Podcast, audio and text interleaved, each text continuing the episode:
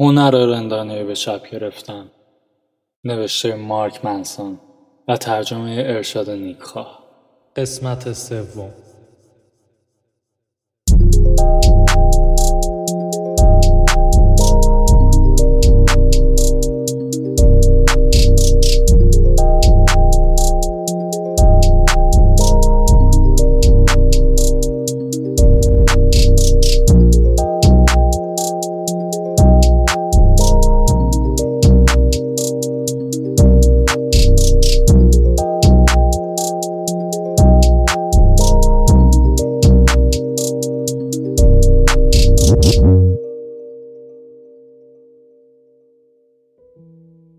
ببین از اونجایی که خودم از طرفدارای فلسفه درد و رضایت فردریش نیچه هستم می‌خوام کمی در موردش براتون بگم چون به نظرم الان وقتشه. نیچه اومد و گفت که بیشتر فیلسوفای قبل از من کل کدوهای بیش نبودن و سرنوشت اینگونه رقم خورد که من نخستین انسان شریف باشم. حالا چرا همچین ادعای می‌کرد؟ چون می‌گفت فلاسفه همیشه اعتقاد داشتن که زندگی با فراست یعنی کاهش رنج، استراب، ناامیدی، خشم، خودخارپنداری و قصه. ولی آخه این خودزولات چیه؟ من فهمیدم که مسیر رضایت از رنج میگذره. اگه بخوام دقیق از خودش نقل کنم تو می‌خوای که اگه ممکنم باشه دیوانگی محض رنج رو حذف کنی ولی ما چی؟ ما ترجیح میدیم رنج رو افزایش بدیم و اون رو به حد اعلای خودش برسونیم. یه جای دیگه برای دوستا و اطرافیانش اینطوری آرزوی خوشبختی می‌کنه. برای انسانهایی که برام اهمیت دارن آرزوی رنج، پریشانی، بیماری، زبونی و خاری می‌کنم. آرزو می‌کنم که با این حسان ناشنا باقی نمونن و همه چیز رو تجربه کنن. ولی نیچه همیشه اینقدر طرفدار رنج کشیدن نبود. در واقع برعکس فکر می‌کرد.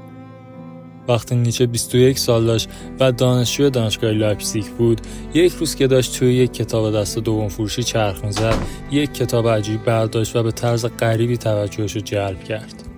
کتاب رو آرتور شوپنهاور نوشته بود که چهار سال قبلش توی آپارتمانش در فرانکفورت از دنیا رفته بود. شوپنهاور با این کتاب یعنی جهان به مثابه اراده و بازنمود دنیای نیچه رو تغییر داد. شالوده حرفای شوپنهاور یه همچین چیزی بود. انسان عاقل به جای اینکه دنبال لذت ها باشه از دردها اجتناب می‌کنه.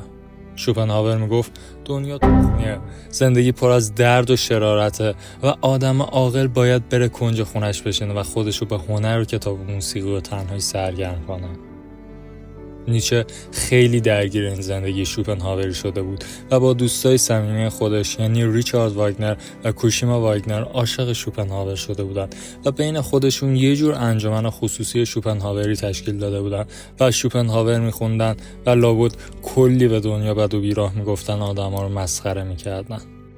بعد از حدود ده سال پیروی از فلسفه شوپنهاوری یک سفر خفن به ایتالیا برای اتفاق افتاد و اونجا متحول شد.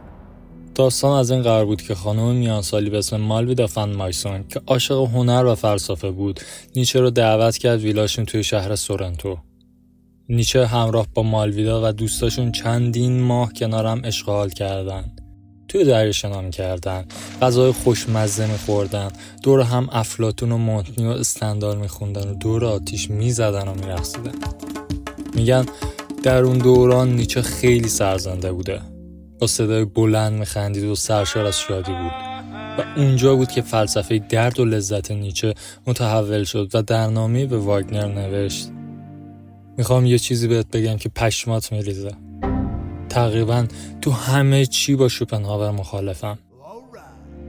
نیچه می‌گفت دیگه نمی‌خوام مثل یک گوزن خجالتی توی جنگل ها پنهون بشم.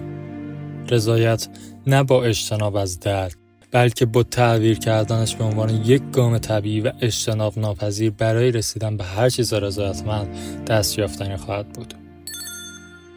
علاوه بر اون سفر خفن، غذاهای خوب و هوای دو نفره ایتالیا، مطالعه زندگی و آثار آدمهایی مثل مونتنی، استندال و گوته روی این تحول نیچه تاثیر گذار بود. کسایی که نیچه بهشون می‌گفت ابر انسان کسایی که زندگی رو تا تهش زندگی کرده بودن. این آدما نقاط مشترک زیادی داشتن.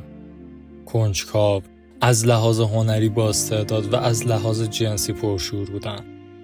در کنار نقاط تاریکی که داشتن میخندیدن و بیشترشون میرقصیدن.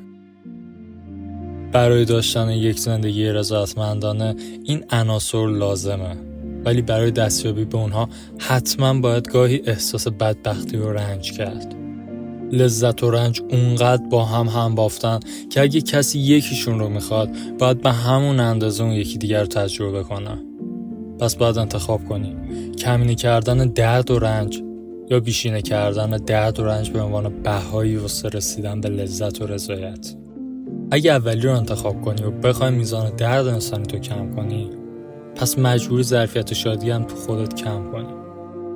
هر چیز با ارزشی تو زندگی وقتی به دست میاد که تجربه منفی مربوط بهش رو پشت سر بذاری. هر تلاشی برای فرار کردن از تجربه منفی با تفره رفتن ازش یا سرکوب کردنش باعث میشه که ترکش های انفجارش بره تو چشم خودت. فرار از رنج خودش یه نوع رنج کشیدنه. فرار از کشمکش خودش یک نوع کشمکشه. انکار شکست یه نوع شکسته. پنهان کردن چیزی که مایه شرمساریه خودش یک نوع شرمساریه. درد تار و پود جدا نشدنی از پارچه زندگی و جدا کردنش نه تنها غیر ممکن بلکه مخربه. تلاش کردن برای بیرون کشیدن درد از زندگی همه چیزهای دیگر رو از هم باز می‌کنه. اینکه سعی کنی درد رو حذف کنی یعنی برای درد زیادی تر خورد کردی ولی عوضش اگه بتونی درد رو به تخمت بگیری دیگه هیچ چیز و هیچ کس نمی‌تونه جلوتو بگیره. من خودم تو زندگی برای خیلی چیزا طرف خورد کردم. برای خیلی چیزا هم تری خورد نکردم. و مثل جاده هایی که نرفتی همون ترهایی که خورد نکردی تو رو از بقیه جدا می‌کنه. احتمال داره شما هم تو زندگیتون کسی رو دیده باشین که تو برهی از زمان به تخمش گرفت و بعدش خیز برداشت و کارهای خفنی کرد. شاید تو زندگی خودتونم بوده زمانی که به تخمتون گرفتین و به جاهای خفنی رسیدین. برای من استعفا دادن از کار کارمندی بعد از شش هفته و استارت زدن کسب و کار اینترنتیم بر سردر تالار مشاهیر به تخم گرفتنم داره خود نمایی می‌کنم به اضافه فروختن همه متعلقاتم و نقل مکان به آمریکای جنوبی. به تخمم بود؟ نه. فقط رفتم و انجامش دادم. این لحظه های به تخفگیری همون لحظه هایی هستن که زندگیمون رو تعریف می‌کنن و سرنوشتمون رو رقم می‌زنن.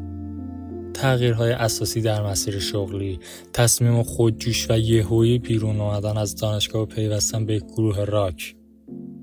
به تخم گرفتن یعنی به عمق ترسناک ترین و سخت ترین چالش های زندگی نگاه کنی و دست به عمل بزنی. به ظاهر کار سختی میاد ولی اصلا اینطور نیست.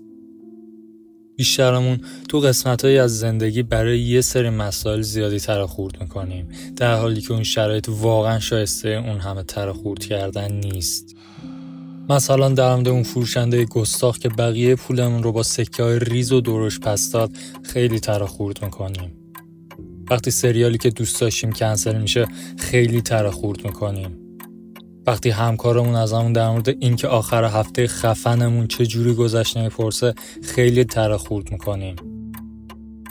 در ضمن کفگیر حساب بانکیمون داره به تهدیگ می‌خوره.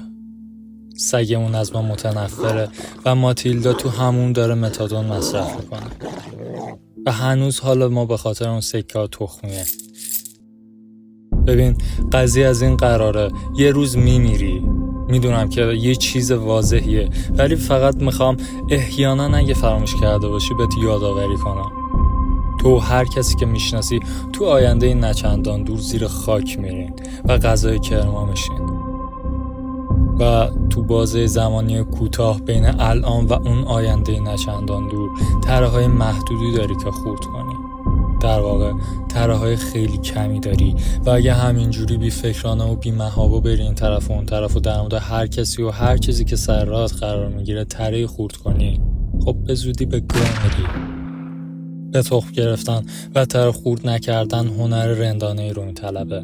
و اگرچه این قضیه ممکنه مسخره به نظر برسه و من هم یک آدم نچسب جلوه کنم. ولی چیزی که دارم در موردش حرف می‌زنم یاد گرفتن این مهارته که چجوری فکرامون رو اولویت بندی و روشون فوکوس کنیم.